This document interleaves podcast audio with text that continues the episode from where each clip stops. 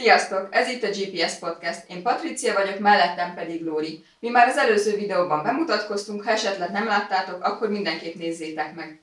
Lóri, kérlek, elmondanád, miről is lesz szó ebben a videóban? Mai adásunkban a kereskedelem és marketing szakról fogunk beszélgetni meghívott vendégeinkkel, akik nem más, mint Liska Fanni. Ő egyébként jelenleg a Karon oktat is, valamint Szombat Szabinával, aki mesterszakos hallgatónk.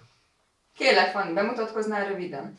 Még szép! Sziasztok! Én Liska Fanni vagyok, ide jártam alapszakra és mesterszakra is, nemzetközi gazdálkodás szakon végeztem ugyan, de nem álltam meg ott, hanem folytattam tovább és mentem tovább PHD-ra, ahol viszont belástam magamat a marketing bugyraiba, úgyhogy így jövök én ahhoz, hogy közben most oktatok a marketing tanszéken, illetve nagy szerencsémre van egy vállalkozásom is, amiben pedig a gyakorlati részét képviselem annak, amit a Karon oktatok. Hát ezt gratulálunk egyébként. Köszönöm. Szabina, te is bemutatkoznál pár mondatban? Persze, sziasztok! Szombat Szabina vagyok, a Pannon Egyetem nemzetközi gazdaság és gazdálkodás mesterszakán tanulok.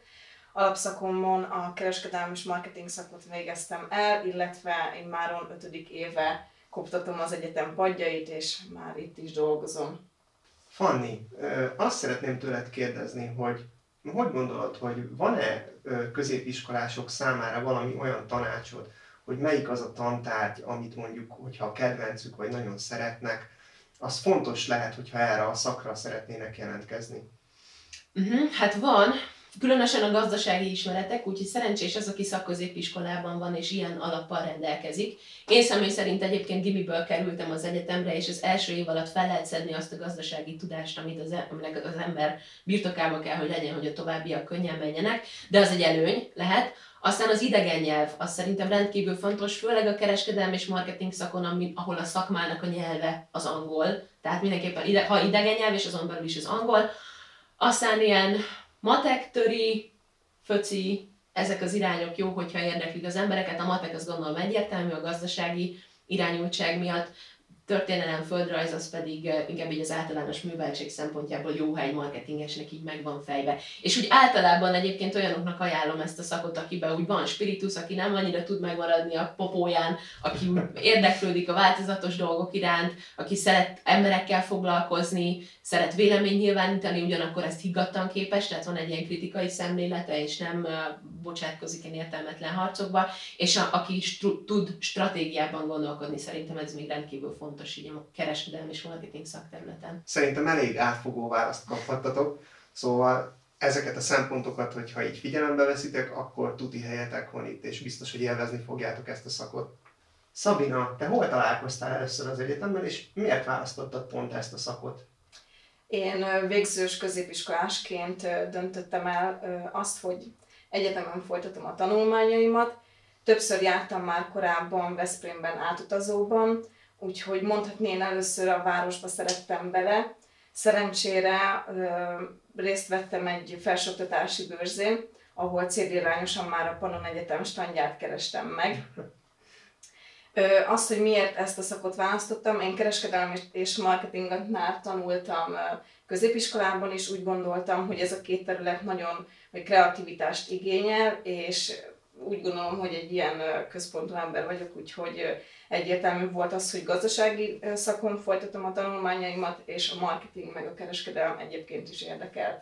És azt elmondhatod talán, nem, hogy rengeteget tesz hozzá az egyetemi képzés ahhoz, amit már középiskolai szinten megtanultál, tehát... Ott talán az alapokat tanultuk meg, de sokkal-sokkal többet tanultunk az alapokról is itt az egyetemen. Tehát egy nagyobb tudásra tettünk itt szert.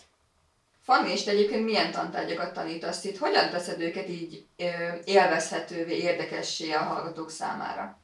Az első kérdésre válaszolva, főként enyémek az ilyen digitális meg online marketinggel kapcsolatos tantárgyak, de találkozhatnak velem a hallgatók a bevezetés a marketingbe órákon, ez ugye egy ilyen alapozó tárgy, szolgáltatás és business-to-business marketingbe, ami nagyon fontos, üzleti kommunikáció például, üzletélet, társadalmi összefüggései, marketing, kommunikáció, média ismeret, az egy kicsit átfogóbb, mint a marketing. És hát, hogy olyan teszem érdekes, alapvetően a marketing az egy marha érdekes dolog, szóval nagyon nincs nehéz dolgom. De ami érdekes, az tulajdonképpen az, hogy így bemegyünk a kulisszák mögé. Tehát azt, amit így fogyasztói szemmel látnak a hallgatók, azt megnézzük a titkos zugokból így belülről, hogy hogyan működik. Gondolok itt arra, hogy Facebook hirdetések feladása, a Google hirdetési rendszereinek a működése. Most a legújabb happem, hogy a TikTok működési üzleti modelljével foglalkozom, és ebből akarok azt szeretni a hallgatóknak egy órát, mert ez nagyon mainstream. Azzal általában meg szoktam lepni a hallgatókat, hogy van olyan órám, ahol közlöm a szemeszter elején, hogy a vizsgán minden kézzel írt jegyzet használható. Erre azért így fölcsillannak a szemek, hogy az oktató így betolja az all-int, hogy na akkor itt lehet, hogy érdemes lesz figyelni.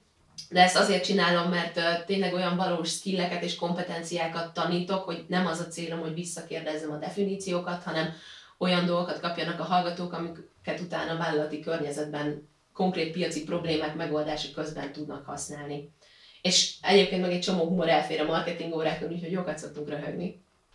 Tehát azt mondod, hogy nem feltétlenül a lexikális tudás a fontos, hanem hogy tudják, hogy mit hol keressenek. Nagyon fontos a lexikális tudás az ilyen alap dolgokban, hogy tudják, hogy miről szól egy fogyasztói magatartás, hogy tudják, hogy mik az alapelvei a marketingnek, milyen a fogyasztói döntési folyamat.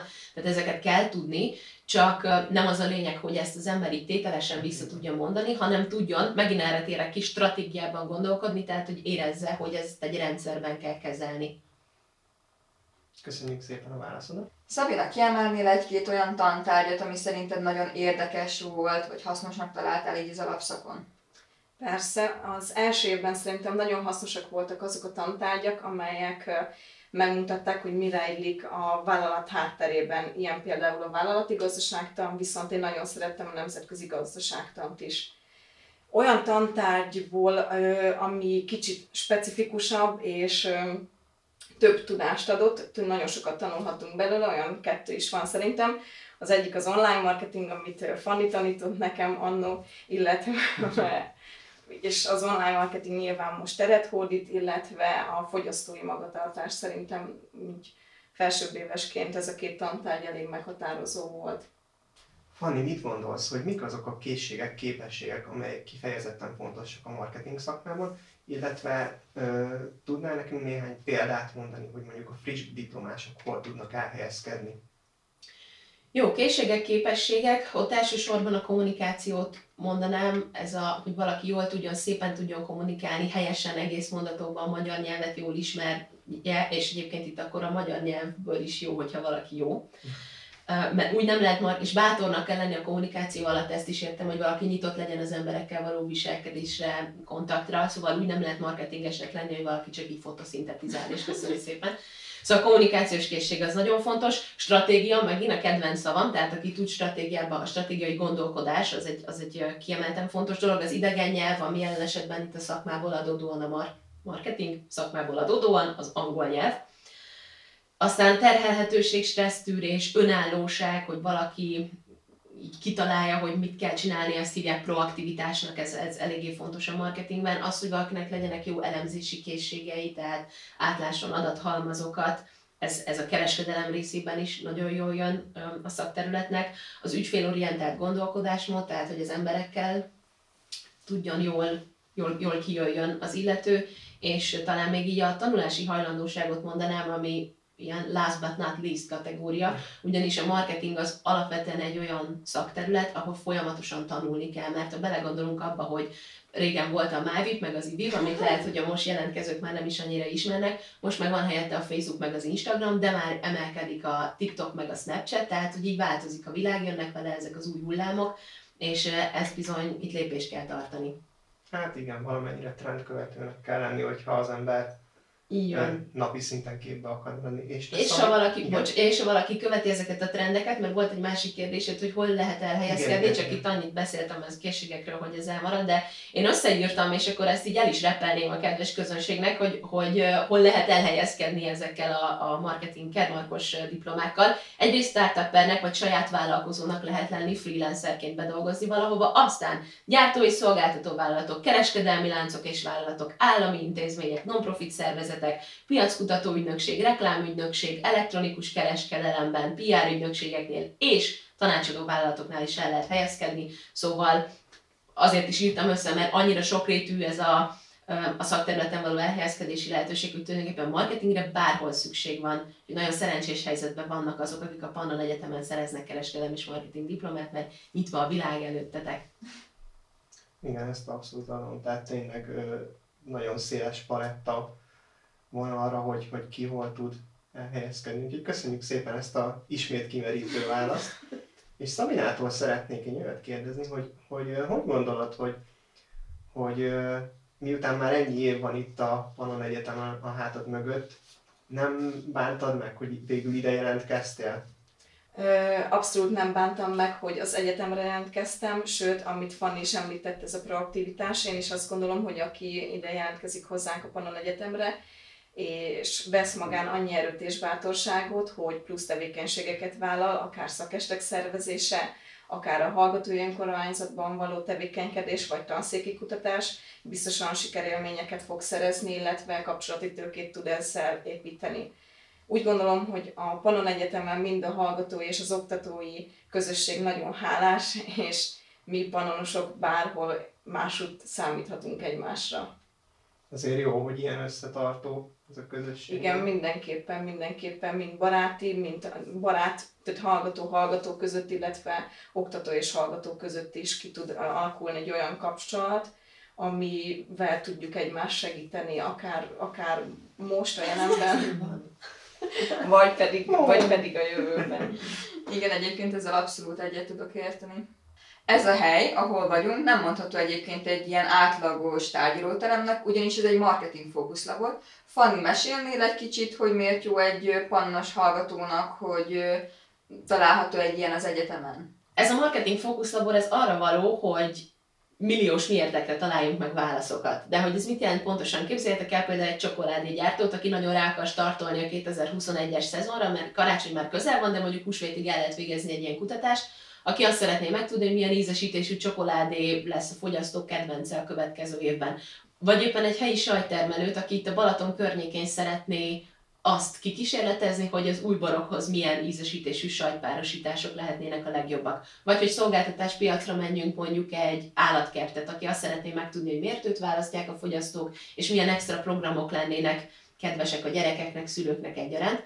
Szóval az ilyen jellegű soft kérdésekre keressük itt a válaszokat, és általában meg is találjuk, mert az a módszertan ennek a dolognak, hogy leültetünk ide a nagy asztal köré mondjuk 8-10 embert, és őket egy moderátor másfél-két órán keresztül, tehát ezek hosszú kutatási folyamatok, kérdezi, és aztán abból a szövegből lesz nekünk egy nyers tartalom, amiből kutatási eredményeket szövegelemzéssel tudunk kinyerni.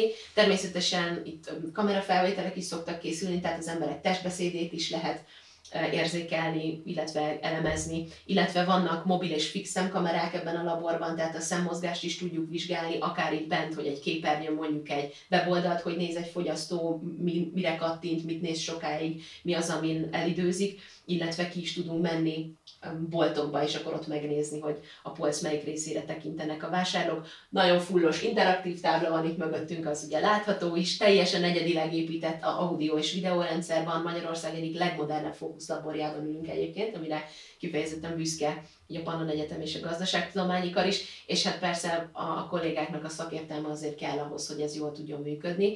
És ugye a hallgatóknak miért jó ez a fókuszlabor? Hát mert ez mindig nagy fejvakarás az egyetemeken, én úgy látom, hogy az elméleti, itt az egyetemen történő dolgokat összekapcsolják a bizniszsel, az üzleti szférával, a piaci szituációkkal. Hát itt ez a varázslat történik meg, hogy találkozik az egyetemi elmélet és a piackutatási full 100% gyakorlat, és aztán ebből lesznek értékes és piacképes, és mondom sok milliókat, 10 milliókat, milliárdokat érő üzleti eredmények, amiből lehet építkezni. Igyekszünk a Pannon Egyetem hallgatóit folyamatosan bevonni ebbe, megtanítani nekik, hogy ez hogy működik, ide jöhetnek, körbeszaglászhatnak, megfoghatják, részt vehetnek, és abban bízunk, hogy ez sokakat elvisz majd így a piackutatás irányába, meg egyáltalán a minőségi marketingkutatás irányába. Akkor most egy picit így lapozzunk, anyagoljuk ezeket a szakmai dolgokat, és azt szeretném tőled megtudni, hogy Fanni, te hogy érzed magad itt a városban? Mit szoktál csinálni szabadidőben? Egyáltalán mit lehet Veszprémben? Van valami ajánlásod hallgatóinknak és nézőinknek? Hát én konkrétan otthon érzem magam Veszprémben, 10 éve itt élek életvitelszerűen, az egyetem miatt kerültem ugyebár ide. Abban a rengeteg szabadidőmben, ami van, próbálok lépést tartani a marketing trendekkel, szóval nálam az élethosszig tartó tanulás egy ilyen hobbi szinten, mesterszinten művelt dolog. Azon kívül sportolni szoktam, meg nagyon szerettem a helyi jó borokat, úgyhogy rendületlenül kísérletezem különböző borsajt párosításokat, talán ezért is hoztam ezt példának. Amit itt Veszprémben lehet, ja, még sport, bocsánat, tehát az még fontos nekem, hogy bicaj, futás, ilyesmi, ezeket nagyon kedvelem. Veszprém az egy kihívásokkal teli terep, de ettől klassz, mert változatos.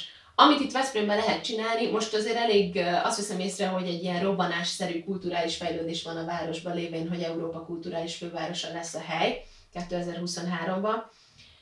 Szóval nagyon sokféle program lehetőség van. Talán erről majd Szabina bővebben fog tudni nyilatkozni, hogy mi az, ami a hallgatókat így különösebben érdekelni.